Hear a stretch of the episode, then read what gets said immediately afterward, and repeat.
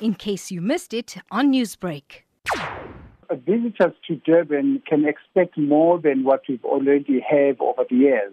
We have an array of activities, entertainment that is spread across the city with a number of uh, music concerts and music festivals.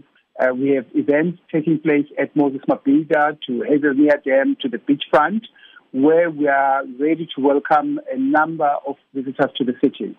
So, what makes Durban the perfect destination for one's holiday? Durban has got more to offer than most of the destinations we have in our country. Number one, we have got warm climate in terms of the people, in terms of the friendliness, in terms of the welcoming environment that we have been able to cultivate and develop over the years.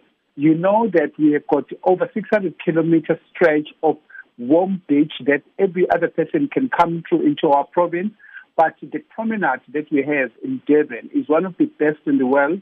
We have got activities and we've got the parks, we've got museums, we've got a lot of things that we are able to offer to the wider visitor from uh, from local visitors to international visitors.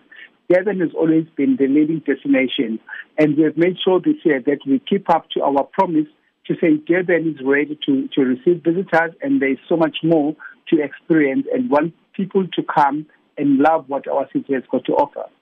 Sbu, talking about the warm waters on the hot summer days, yes. what's in store for the beachgoer that's going to be walking along the promenade or going up through the north coast or the south coast to enjoy the beaches? We took it, we were at the beachfront at the promenade, not only walking the promenade, but ensuring that we've got the perfect deployment of all these services to all the beachgoers to ensure that the visitors to our city are safe, to ensure that beach is ready, it's clean, and it's ready to receive thousands of visitors across all the beaches that we have in Durban. Newsbreak, Lotus FM, powered by SABC News.